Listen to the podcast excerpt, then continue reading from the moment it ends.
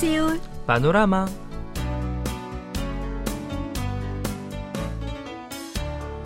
أيها الأصدقاء في كوريا يوجد مثل يقول إن الفشل أو الأخطاء هو أم النجاح نعم وأتذكر أن السيد مالكوم فوربس صاحب مجلة فوربس الأمريكية المتخصصة في الشؤون الاقتصادية والمشهورة على مستوى العالم قد قال الأخطاء أم النجاح لكن كيف هذا الفشل هو النجاح؟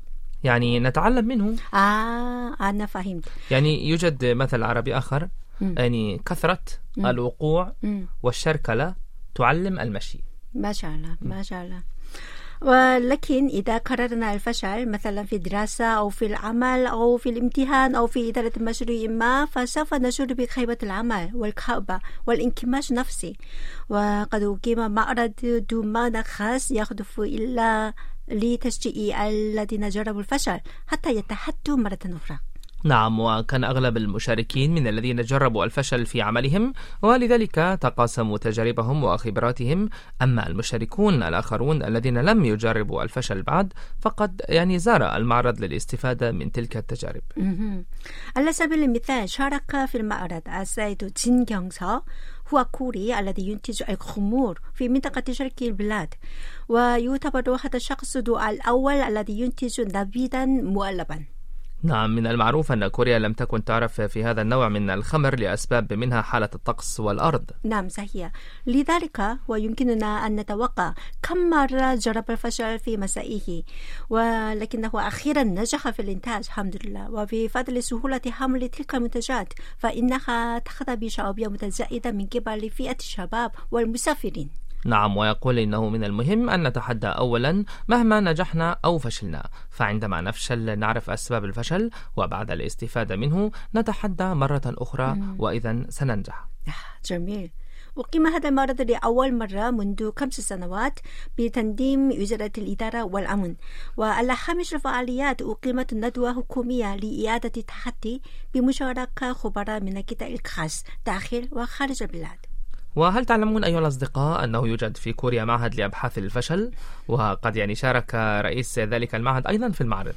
والله هذا يجذب هذا المعهد اهتمامي أكثر من معهد النجاح وعلى كل نصح رئيس المعهد بضرورة تغيير وعي الناس في المجتمع الذي يخشى الفشل والذي ينظر بنظرة سلبية إلى من يفشل. نعم صحيح فالفشل هو أساس النجاح أو يعني كما يقول المثل العربي من لا يخطئ لا يصيب. ما شاء الله. نعم وإذا فشلنا في الدراسة أو في الشغل فلا بأس حيث يمكننا أن نتحدى مرة أخرى.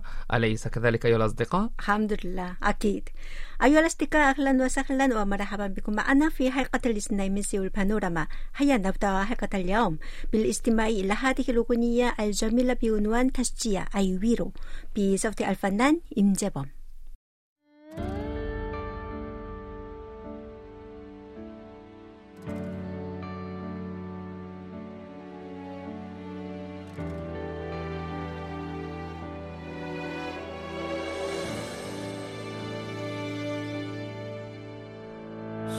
재범 숨죽여 울지 마요. 그 불 꺼진 방 안에서 알아요 알아요. 얼마나 힘든가요? 물새듯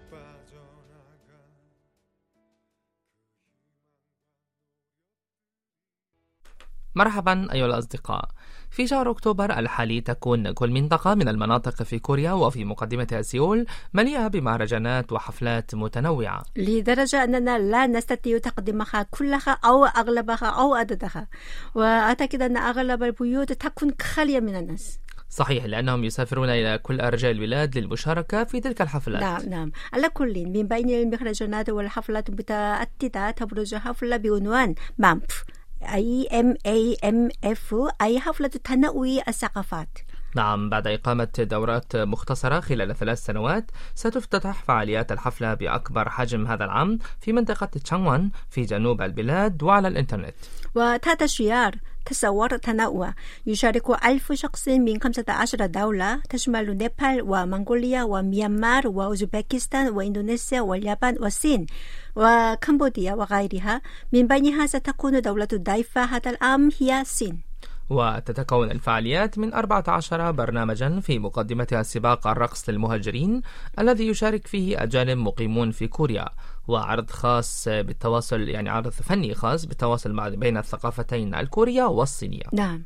كما سيجتذب مهرجان الأفلام اهتمام الناس. نظرا لأنه سيعرض ستة أفلام قصيرة اختيرت من بين الأفلام المقدمة من قبل مخرجين موهوبين. وتدور الأفلام حول أمات حياة المهاجرين المقيمين في كوريا. نعم خاصة تحتوي هذه الأفلام المختارة على بعض الأفلام التي تدور حول قصص القادمين من كوريا الشمالية حيث يمكننا التعرف على كيفية تأقلم هؤلاء الكوريين الشماليين من مختلف الفئات مع الحياة في كوريا الجنوبية. من بين تلك الأفلام أود مشاهدة هذا الفيلم بعنوان الولد القادم من كوريا الشمالية الذي أخرجه مدرس في المدرسة الابتدائية مع 11 طالبا. حول صداقة بينهم وبين تلميذ مهاجر من كوريا الشمالية.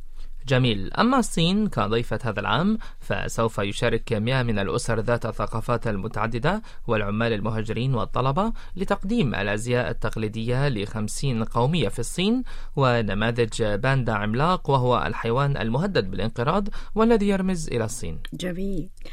أيها الأصدقاء قبل أن نواصل هيا نستمع إلى هذه الأغنية بعنوان تحت الماء. 와 비사우디 알판나나 권은비.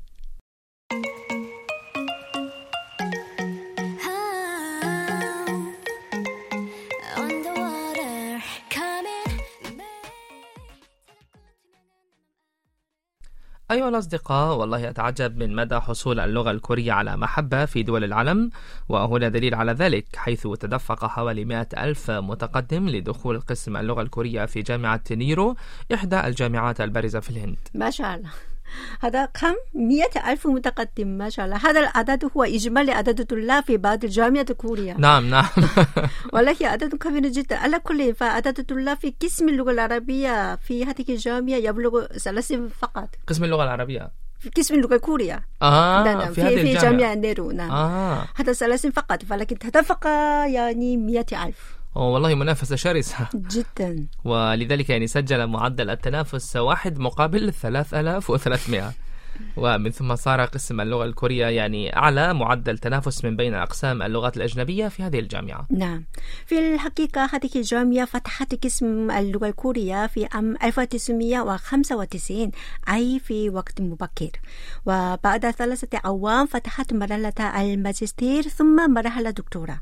وبدأ تعلم اللغة الكورية بالاهتمام بالثقافة الكورية ثم اتسع إلى الرغبة في التعلم أكثر مع التخصص في اللغة الكورية. في كل أنحاء الهند يبلغ عدد الجامعات التي يوجد فيها أقسام اللغة الكورية أكثر من 20 ما شاء الله. ونتيجة لزيادة عدد الطلاب الراغبين في تعلم اللغة الكورية اتخذت الحكومة الهندية قبل سنتين اللغة الكورية كلغة ثانية في المنهج التعليمي. نعم وفي كل يوم هانجل من كل عام يقيم الطلاب محبو الثقافة الكورية مناسبات لتجربة الثقافة الكورية ويتبادلون معا الأغاني الكورية والأكل الكوري بالإضافة إلى الثقافة التقليدية. نتيجة لزيادة عدد الهنود المتعلمين للغة الكورية والمهتمين بالثقافة الكورية تستمتع المطاعم الكورية في الهند بشعوبية متزايدة أيضا. نعم يعني في الماضي كان من الصعب أن يجد الكوريون مطاعم تبيع الأكل الكوري في الخارج. نعم صحيح. ولم نكن معتادين على الأكل الأجنبي فلذلك في أثناء السفر أو رحلتي في الخارج كان كوريون دائما يفضلون زيارة مطعم كوري حتى ولو مرة واحدة على الأقل. نعم والآن يتناولون الأكل الكوري في البلدان الأخرى بسهولة بفضل زيادة عدد محبي الثقافة الكورية الذين يعني شاهدوا الأطعمة الكورية في المسلسلات الدرامية والأفلام ويودون تذوقها بأنفسهم. الحمد لله. أيها الأصدقاء أنتم الآن مع أميرة وسمادي في حلقة الاثنين من سيول بانوراما. نعم هيا نستريح قليلا بهذه الأغنية وهي بعنوان 나 너 좋아하나 봐 أي يبدو أنني أحبك. وهي بصوت فرقة ستري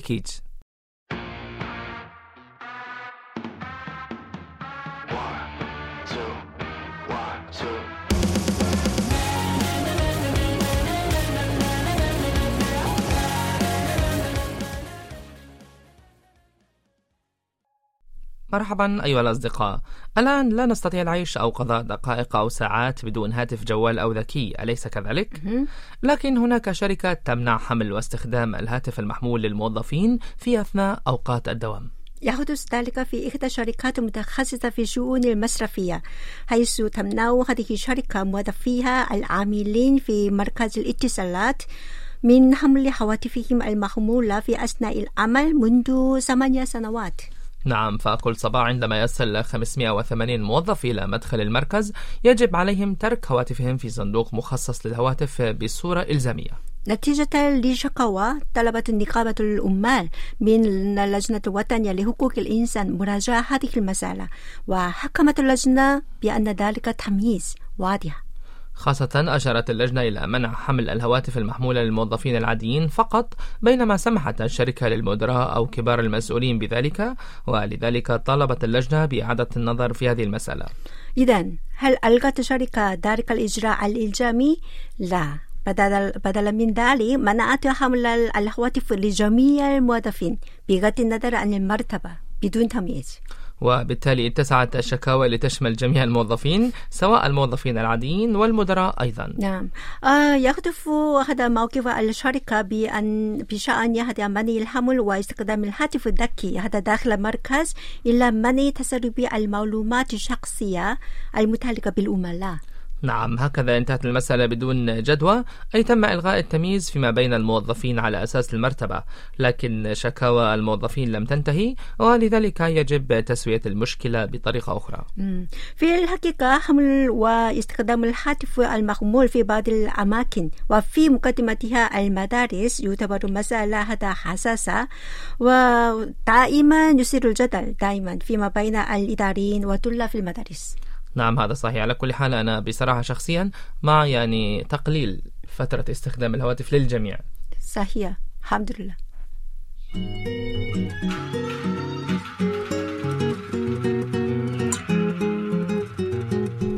هكذا وصلنا لنهاية حلقة اليوم ونودعكم مع هذه الأغنية بعنوان تلكم عن بين مال أي كلام فارغ حلو وهي بصوت الفنانة بيك آيون. شكرا لكم وإلى اللقاء. إلى اللقاء.